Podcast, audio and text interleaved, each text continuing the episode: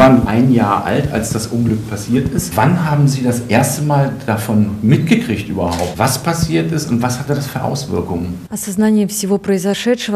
Richtig realisiert hat sie, aber ganz, ganz spät. Ne? Mit 18 Jahren wurde es ihr diagnostiziert, dass es mit hoher Wahrscheinlichkeit sie keine Kinder kriegen könnte da gefühlt, als sie das gehört haben? Sie wussten ja da schon, was passiert ist.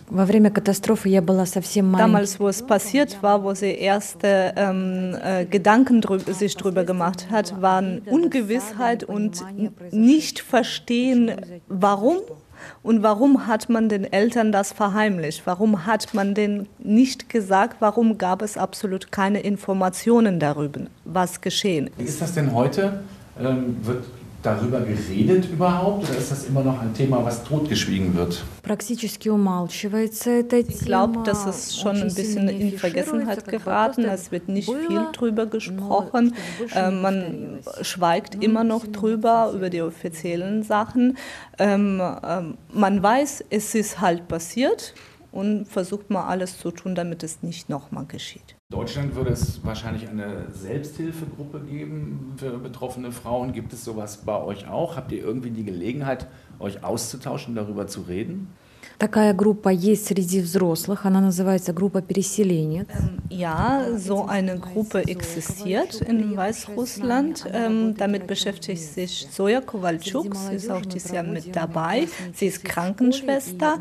Äh, und in dieser Gruppe sind leider überwiegend die erwachsenen Leute und die können über diese Probleme sprechen. Und Ludmila ist ja Lehrerin und sie sagt, dass sie auch in der Schule regelmäßig so äh, Stunden veranstaltet, wo sie nochmal über dieses Problem sprechen, nochmal alles diskutieren, wo die Leute und Kinder ihre Meinungen Sind Sie austauschen können. Durch diese ganze traurige Geschichte zur Atomkraftgegnerin geworden?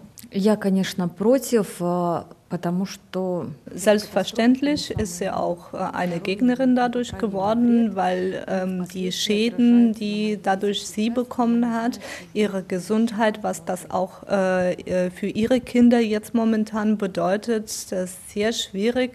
Aber diese Unwissenheit, was das für die Zukunft noch weiter ist, äh, ja, macht sie so ein bisschen sprachlos. Russland, Weißrussland ist nicht dafür bekannt, dass man da jetzt einfach auf der Straße so seine Meinung sagen darf. Wird das auch irgendwie, ist das ein Problem möglicherweise auch? сл- это сложный вопрос. Im Moment, wie Sie gesagt haben, ist es wirklich schwierig, irgendwie unsere Meinung frei zu äußern oder irgendwelche Forderungen zu stellen, was Atomkraftwerke angeht.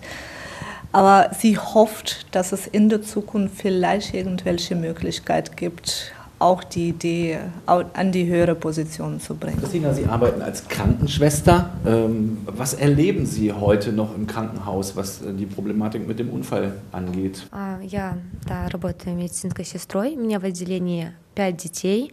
У них Es gibt генетические so ein заболевания. Kinderheim Ah, extra no, für diese also Kinder das ist mit die, diesen äh, Krankheiten. Transplantation Das sind Gene, überwiegend genetische Kinder Заболевания. äh, äh, mit Invalidenstatus.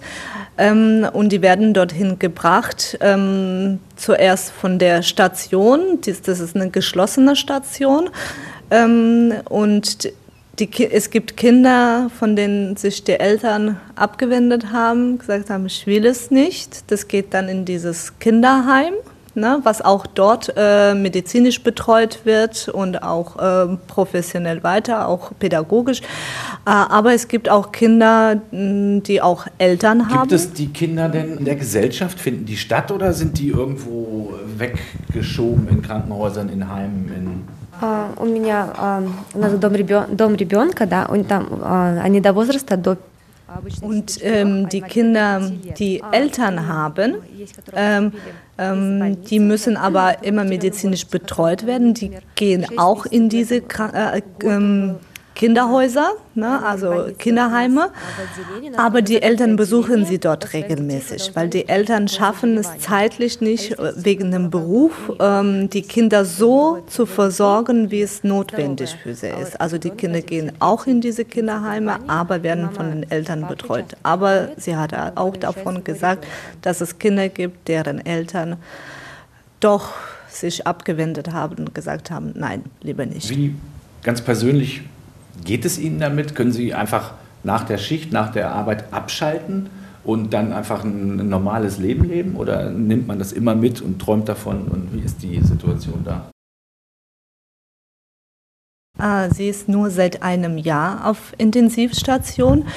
Ähm, und ähm, am Anfang war es sehr schwer, sagt sie. Sie konnte nicht mal die Diagnose bis zum Ende lesen, da hat sie schon angefangen zu weinen. Sie hat von diesen Kindern geträumt. Gerade hat sie erzählt, ähm, sie ist ein paar Mal nachts aufgewacht worden, weil sie dachte, äh, irgendwie äh, hat einen Ton gegeben, wie von diesen Apparaten, an die die Kinder angeschlossen sind, dass sie zu irgendeinem Kind jetzt äh, zu Not, Not laufen musste, na, obwohl sie zu Hause war und nur da, darüber geträumt hat. Sie hat gesagt, am Anfang war das sehr, sehr schwer, ständige Träume und ständige Gedanken darüber, aber mittlerweile hat sie es gelernt, die Tür zuzumachen und nach Hause mit äh, reinem Gewissen zu gehen, dass sie während der Arbeit gute Hilfe diesen Kindern geleistet hat und was für diese Kinder gemacht hat, dass sie auch zu Hause ruhig einfach mal sich entspannen kann. Ich bin Madita Johanna Tillmann, 16 Jahre alt. Das hat mich so berührt, weil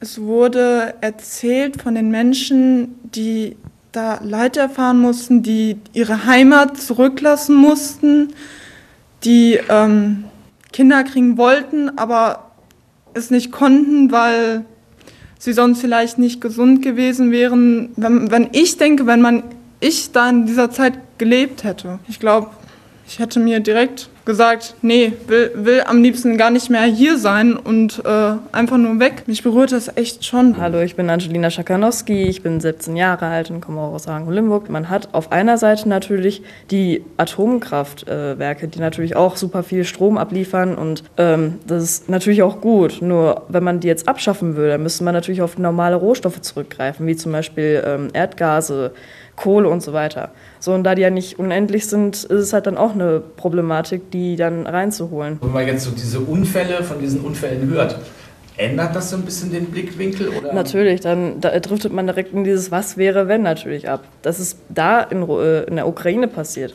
Dann äh, kann man sich natürlich auch fragen, so was wäre, wenn das bei uns auch passieren würde. Weil ich meine, unmöglich ist es nicht, passieren kann es. Man hat ja gesehen, es ist schon zwar passiert, so ein Unglück. Zum Beispiel hinter Aachen ist ja auch das äh, Atomkraftwerk und da Aachen jetzt nicht so weit entfernt ist, kann man natürlich auch denken, oh Gott, was passiert da wohl? Vor allem, was passiert, wenn es dann wirklich passiert? Wie reagiert man dann? Okay, man verfällt in Massenpanik. Vielleicht kann es auch so sein, dass man davon nichts mitbekommt, so wie äh, die es uns berichtet haben, dass die überhaupt keine Informationen bekommen. Ich bin Iliane Pschäting, bin äh, 17 und komme aus Hagen-Haspe und ich habe das mit äh, Bekannten so halb mitbekommen die kommen äh, auch aus Russland, so Freunde und so. Und die haben mir zwar davon erzählt, aber so wirklich auseinandergesetzt habe ich mich damit nicht. Aber als ich die Bilder gesehen habe und äh, dann das Ausmaß, was passiert ist, das äh, hat mich sehr erschrocken. Also ich finde, äh, man sollte aufpassen, dass nicht mehr sterben. So, wenn Menschen sterben und so, das berührt mich wirklich sehr. Weil, vor allem, wenn es so junge Menschen sind, die haben ja noch eigentlich ein ganzes Leben vor sich. Wird das ähm, hier in der Schule ähm, genug behandelt? Möchtet ihr noch mehr darüber reden jetzt, über diese ganze Problematik? Hat das das ein bisschen äh, angestoßen? Ja, also bei mir auf jeden Fall. Also ich würde gerne mehr darüber erfahren und wenn es geht, würde ich auch irgendwie helfen wollen, dass sowas nicht wirklich nochmal passiert.